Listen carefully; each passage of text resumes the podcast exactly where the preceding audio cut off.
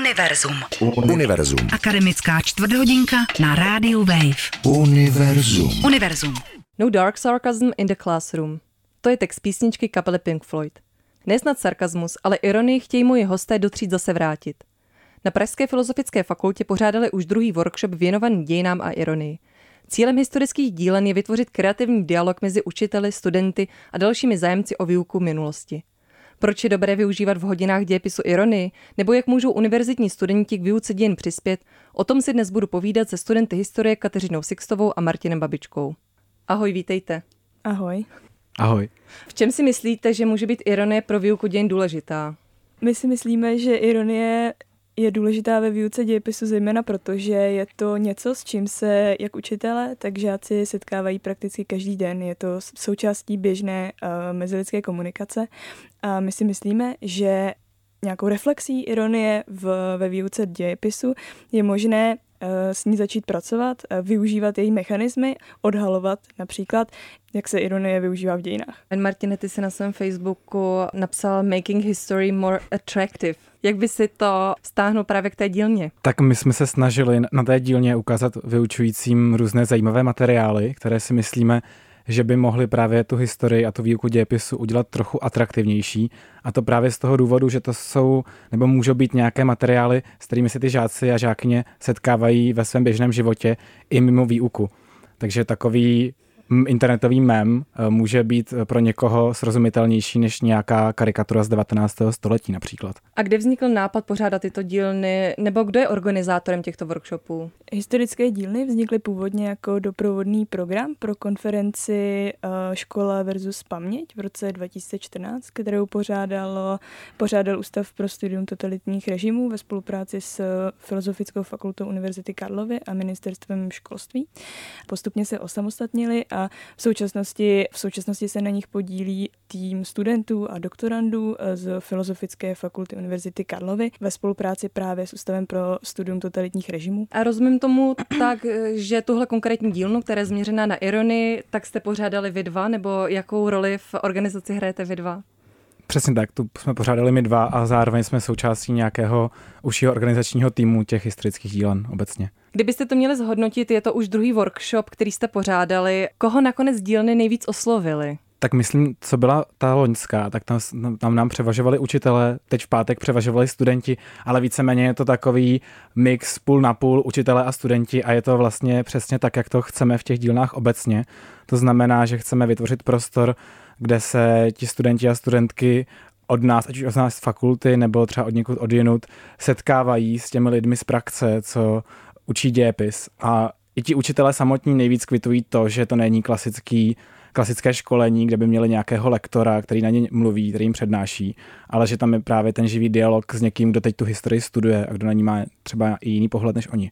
Když se vrátíme k tomu textu o Pink Floydu, jak vnímáte rozdíl mezi sarkazmem a ironií? Přece jenom ironie znamená dělat si z někoho legraci a v některém kontextu to může znamenat někoho schazovat nebo prostě nějak ho dehonestovat. My jsme tu ironii pojeli spíše šířeji, než eh, jak je ta nejužší slovníková definice, kdy to je vlastně, že říkám něco jiného, než si myslím, ale ten člověk na druhé straně, co tu ironii pochopí, tak pochopil, že já si myslím něco jiného. No a v tomhle principu vlastně ta ironie má schopnost slučovat lidi dohromady, ti, kteří tomu rozumí, ale taky ty lidi z té komunity nějakým způsobem vylučovat, pokud tomu nerozumí.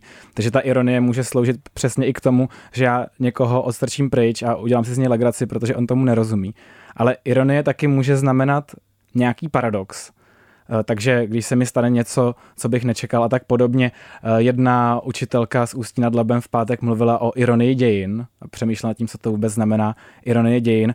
No a v řeckém dramatu ironie vlastně označovala situaci, kdy eh, divák věděl víc než, ten, než, ten, než ta postava. Jaká byla ta vaše osobní motivace se dílen účastnit, respektive organizovat? Mhm, tak uh, já jsem se k týmu historických dílen eh, přidala zejména proto, že jsem se eh, jich, eh, jich několika sama zúčastnila v roli účastníka. A řekla jsem si, že je to něco, co bych chtěla dělat, že mě na historii ne, nebaví jenom sedět v archivu a probírat se hromady materiálů, ale že bych chtěla vyrazit někam mezi lidi a jako prostor dialogu mezi studenty historie a učiteli mi přišel jako dobrý způsob. Zároveň je to příležitost pro studenta historie, jak se dostat k didaktice dějepisu v praxi. Já to mám dost podobně, taky jsem se nejdřív díl zúčastnil. Já to vnímám tak jako svoji roli jako historika, jako někoho, kdo by měl nějakým způsobem propojovat ten veřejný prostor s tou akademickou sférou. Hodně je to v Německu, říká se tomu public history, takže veřejná historie. Posloucháte akademickou čtvrthodinku pořadu Univerzum Rádia Wave. Mladí historici nemusí jen sedět v archivu nebo ve výzkumném ústavu. Moji dnešní hosté se rozhodli zapojit do inovace výuky dějin. Vy jste si přinesli nějaké materiály, se kterými pracujete. Mohli byste popsat, co na obrázcích je? Tak třeba jeden, jeden z těch pramenů, co máme, je ukázka z jednoho dílu Simpsonových, kde Lisa zjistí, že eh, Jebediah Springfield nebyl takovým hrdinou, jak se doposavať zdálo. No a na tom se dá krásně ukázat princip historického mýtu. Protože během toho 20-minutového dílu se tam podaří těm tvůrcům vystavět ten mýtus o Jebediahovi Springfieldovi, což je takový springfieldský praotec Čech. Líza zjistí posléze, že na základě nějakého nového pramene, který našla, že to je všechno lež a podvrh, a že to bylo úplně jinak, že to byl vrahoun a tak. A na konci je postavená před situaci, kdy se musí rozhodnout, jestli to tomu městu, které slaví uh, svoje výročí, uh, výročí založení nebo něco takového, jestli to těm lidem sdělí a nebo ne. No a ona se nakonec rozhodne, že jim to neřekne, protože uh, si nějakým způsobem uvědomí, že ten mýtus může být pro někoho i důležitější než ty dějiny. No a na tomhle se dá bez jakékoliv předchozí znalosti třeba toho, co to je mýtus, nebo vůbec toho pojmu mýtus, se dá ukázat, jak takováhle věc funguje. A pak se dají třeba hledat nějaké paralely v těch mýtech, co už známe, ať už je to pravotec Čech, eh, nebo v USA nějaké mýty o otcech zakladatelích a tak podobně. Uh, tak anebo druhý příklad, uh, to jsou znova uh, obrázky z české historie, tentokrát o Františku Křížíkovi. A tady přede mnou jsou teďka čtyři, čtyři okénka nebo obrázky toho komiksu a e, na každých z nich je František Křižík, který sestavuje obloukovou lampu a chlubí se se svým vynálezem své manželce. Říká, že je jeho oblouková lampa konečně na světě, že e, bude svítit jako pochodeň pokroku národa. A jeho manželka mu odpovídá, že to má pěkné, Františku, ale že ona má stejně nejradši, když večer udělá tmu. No a my si myslíme, e, že takovýhle oprásek uh, může, být, uh, může být východiskem pro hned několik uh, témat ve výuce dějepisu. Jednak je to podle nás dobrý počáteční bod pro vyprávění o modernizaci a vůbec o fenoménu vynálezců a dějin vědy. A jednak to samozřejmě může být také východisko pro vyprávění o dějinách žen, to znamená o tom, jakou roli sehrávají například manželky slavných mužů při jejich vynálezech, jak se mluví o takových manželkách manželkách, pokud se o nich vůbec mluví samozřejmě. Takže to byl druhý, eh, druhý příklad. Zkuste popsat, co mě jako účastnici čeká, kdyby jsem na takovou dílnu přišla. Tak obvykle ty dílny trvají třeba 4 až 6 hodin, pokud se nejde někam do terénu. Ta naše trvala 4 hodiny s nějakou pauzou. Na začátku jsme měli takový brainstorming, kde jsme se ptali na podobné otázky, jako se s nás ptala ty. To znamená, co to ta ironie vlastně vůbec je, jak s ní pracovat, eh, jaký má vztah k dějinám, k dějepisu. A naše první aktivita směřovala k tomu, abychom ty jednotlivé účastníky a účastnice seznámili s těmi různými prameny. My tady pracujeme s internetovými memy, Simpsony, Zimmermanem a s obrázky z české historie. A po, na, po této aktivitě jsme zadali těm účastníkům a účastnicím, aby si vytvořili vlastní memy. Takže jsme rozházeli po třídě různé fotky a uh, propisky a tak a vytvářeli se vlastní memy, které si i mohli lajkovat. Docela to fungovalo, takže to hodně hodně vlastně stojí na tom, že zejména ti třeba starší učitelé a učitelky, kteří do té doby ani nevěděli, co ty memy jsou, tak se je najednou zkusí sami vytvořit. No a uh, ta nejdůležitější aktivita, ta přijde po obědě a tam máme čtyři různá témata. My jsme měli tentokrát uh, dějiny žen, vynálezce, reformaci a zakladající mýty a v každém z těch témat zase mají k dispozici účastníci různé typy pramenů a už sami vymýšlejí, jak je využít v hodině, jak je zapojit do té výuky dějepisu, pak to prezentují ostatním a společně diskutujeme, jak na to. Myslíš si, že to může nějakým způsobem přiblížit žáky učitelům, tím, že právě, jak jsi zmiňoval, třeba objeví memy a dostanou se trošku do interaktivního světa dnešní mládeže? No to je konec konců jeden z našich cílů, protože my si myslíme, že, že učitelé potřebují víc přemýšlet o tom, jak historii vnímají sami žáci, protože ty můžeš přijít do třídy, odvykládat, naprosto skvěle vysvětlit modernizaci, ale vůbec nikdo se nechytne, vůbec nikdo to nepochopí, ty budeš mít dobrý pocit, ale vůbec se to nepřeneslo. Když to, když přemýšlíme skrz ten pramen, tak už jsme nuceni přemýšlet o tom, jak ten pramen vnímají žáci, jestli mu porozumí a podobně a ve výsledku ta výuka je mnohem úspěšnější. Tyhle dílny se konají v rámci širšího projektu Dějepis v 21. století, který se snaží inovovat výuku dějepisu na školách. Mm-hmm, přesně tak. Um, ta podstata dílen stojí, uh, nebo leží především, především v jejich dialogičnosti a ve sdílení zkušeností. To znamená, že my, eh, když jsme s Martinem lektory té dílny, dílny, tak to neznamená, že přinášíme nějaké expertní vědění, které chceme normativně předávat těm účastníkům. Eh, naopak je to tak, že my se snažíme, my se snažíme sdílet nějaké zkušenosti a vytvářet prostor pro sdílení eh, zážitků nebo zkušeností z praxe těch účastníků a samozřejmě nás samotných. To bych chtěla vypíchnout, že to je pro podstatu těch dílen velmi důležité. A Zároveň se tedy nejedná o klasický seminář eh, na nějaké frontální bázi, je to především založeno na práci s prameny, které my přinášíme do té dílny a které se snažíme nějakým způsobem inovovat, eh, aktualizovat. Je to tak, že absolventi historie nebudou učit na střední škole dějepis, že to je práce absolventů pedagogických škol, nebo jakým způsobem by měli studenti historie participovat na koncepci výuky dějepisu? Tak vlastně tak to vůbec být nemusí. I člověk, který vystudoval filozofickou fakultu, si může přímo na té fakultě udělat pedagogické minimum, připravuje se dokonce i akreditace přímo učitelských programů na filozofické fakultě. Taky máme přímo didaktika dějepisu, jednoho z našich vyučujících, který se věnuje teorii o výuce dějepisu. Takže e, vlastně ten předpoklad toho, že jestli ten člověk půjde nebo nebude učit dějepis, tam i u těch, u těch studentů filozofických fakult je. A zároveň my si myslíme, že je důležité propojovat ty lidi, kteří třeba učit nepůjdou, ale nějakým zajímavým způsobem o té historii přemýšlejí. Takže my samozřejmě nezveme ty studenty a studentky na ty historické dílně s tím, pojďte se naučit, eh, jak se učí dějepis, ale spíše pojďte se setkat s učiteli, pojďte diskutovat o tom, co to vůbec historie je, jak se na to dá koukat. Vy oba se v rámci svých výzkumů zabýváte takzvanými paměťovými studii. Mohli byste vysvětlit posluchačům, co to přesně znamená?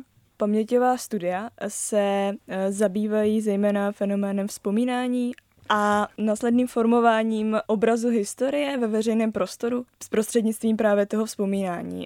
Paměťová studia, když je máme nějak vymyslet od historie, tak eh, ty se nezabývají tím, co se stalo, nebo neinterpretují to, co se stalo, ale zajímají se o minulost, jak ji vnímáme dnes. Zajímají, zajímají se o to, jak si dnes představujeme minulost, bez ohledu na to, jestli to byla pravda nebo ne. Je to asi zjednodušující, ale svým způsobem zkoumáte to, jakými narrativy, jakými příběhy si jako společnost vysvětlujeme svou minulost. Využíváte tohle při těch workshopech? V tomhle smyslu mě teď eh, napadá moje bakalářská práce, kde jsem se zabývala vzpomínáním eh, na Jana Husa v tom výročním roce 2015 a e, vlastně ta bakalářská práce byla jednou z inspirací, proč jsme se vlastně vůbec dostali k tomu dělat, dělat dílnu o ironii, protože Hus byl tehdy úplně všude. Veřejný prostor byl jako přesycený vzpomínáním na Jana Husa, vyšla svobodová trilogie filmová, vlastně Mil Vondruška napsal první díl své husické epopeje a já jsem se tedy zabývala s tím, jaký ten Husův obraz je a samozřejmě nešlo se vyhnout i určitému ironickému odstupu od těch pramenů, který, kterým jsem se zabývala. A vlastně i prostřednictvím oprázků, které vycházejí vůbec z příběhu o Janu Husovi a Zikmundovi, jsme se potom dostali právě k vůbec ironii v dějepisu a, o to, a k tomu, jakým způsobem tyhle příběhy eh, ve škole zprostředkovávat, anebo vůbec reflektovat jejich konstruovanost. Co bylo ta zajímavá ironie, kterou by si našim posluchačům chtěla říct? Ta zajímavá ironie dějin, když bych to tak měla říct, nebo je zajímavá ironie Jana Husa je, ten, je asi ta, že Jan Hus je už sto let stále stejný, že se to vzpomínání eh, žádným zvláštním způsobem eh, neproměnilo, respektive proměnily se formy toho vzpomínání, proměnily se způsoby prezentace toho příběhu Husova, eh, to znamená, že se zlepšily filmové efekty, řekla bych, vulgarizovalo se uh, románové vyprávění uh, o Janu Husovi a o uh, lidech středověku, ale zároveň ten příběh zůstává pořád stejný. I když se tvůrci těch jednotlivých vzpomínkových reprezentací tváří, že jde o nějakou velkou aktualizaci. Ty jsi mi prozradila, že téma tvojí diplomky je Božena Němcová. To je. Uh, a vlastně k Boženě Němcové jsem se dostala také od Husa, i když to může znít trošku paradoxně. Ale já jsem se právě při zkoumání té Vondruškovy husické epopeje uh, setkala nebo dostala do konfrontace s jeho zobrazováním žen a vůbec sexuality ve středověku. A to mě uh, dovedlo k otázkám po vůbec roli žen v našem veřejném prostoru a také v, v dějinách. A proto jsem se rozhodla uh, zabývat se uh, ženami, podrob, nebo ženami podrobněji uh, i ve své diplomové práci a konkrétně Boženou Němcovou, protože ona je v, ně, v našem kulturním kánonu osaměla mezi poměrně velkým množstvím mužů. A tak jsem si říkala, jak je to možné, že mezi samými muži je jedna pří, konkrétní tahle žena. A zajímá mě proto, zajímá mě proto, jakým způsobem je její obraz eh, v české kulturní paměti a ve veřejném prostoru formován eh, a jakým způsobem, eh, jakým způsobem její osobnost nebo její obraz formuje gender a genderové vztahy v historické kultuře. Martine, téma tvojí bakalářky, kterou budeš zanedlouho obhajovat, je návrat ztraceného Bati, postsocialistická transformace české kulturní paměti. Objevil si tam nějakou ironii? Tak určitou ironií může třeba být to, že ti významní tvůrci paměti v raných 90. letech, kteří vytváří ten nový kanonický obraz Bati, eh, si představují ten rok 1989 jako totální změnu ale přitom sami často představují nějakou kontinuitu, pokračování eh, s pozdním socialismem. A vlastně často to jsou ty samé elity, které vytvářejí tu představu změny. Namátkou to může být třeba Walter Komárek, který se najednou začne všude objevovat s Baťou a mluvit o Baťovi, ale který byl eh, součástí nějakých eh, pozdně socialistických elit a a že třeba eh, ti, kteří potom v raných devadesátkách i později se zaštiťují antikomunismem a mluví o antikomunismu, tak to jsou sami bývalí členové KSČ, ale vzhledem k tomu, jak oni vlastně si představují ten nový systém, tak to tam dává smysl, protože být komunistou, být komunistický najednou neznamená hlásit se určité straně, ale mít třeba určité chování. Jaké máte s dílnami další plány? Tak eh, dílny určitě nekončí. Pokračovat budou už tento podzim. Chystáme dílnu o konspiračních teoriích a o pomnících a divných místech. Já i v návaznosti na tu práci, o které jsem mluvil, se chystám spolu s dalšími dělat dílnu o tom, jak zajímavě učit eh, hospodářské dějiny. A potom se taky chystá dílna o dějinách hiphopu. Díky moc, že jste přišli. Dnešními hosty univerza byla studentka soudobých a moderních dějin Kateřina Sixtová a student historie a anglistiky Martin Babička. Starší díly si můžete poslechnout na webu Rádia Wave nebo je odebírat jako podcasty. Od mikrofonu vás zdraví Eva Svobodová. Univerzum. Každé úterý po páté večer na rádiu Wave. Univerzum.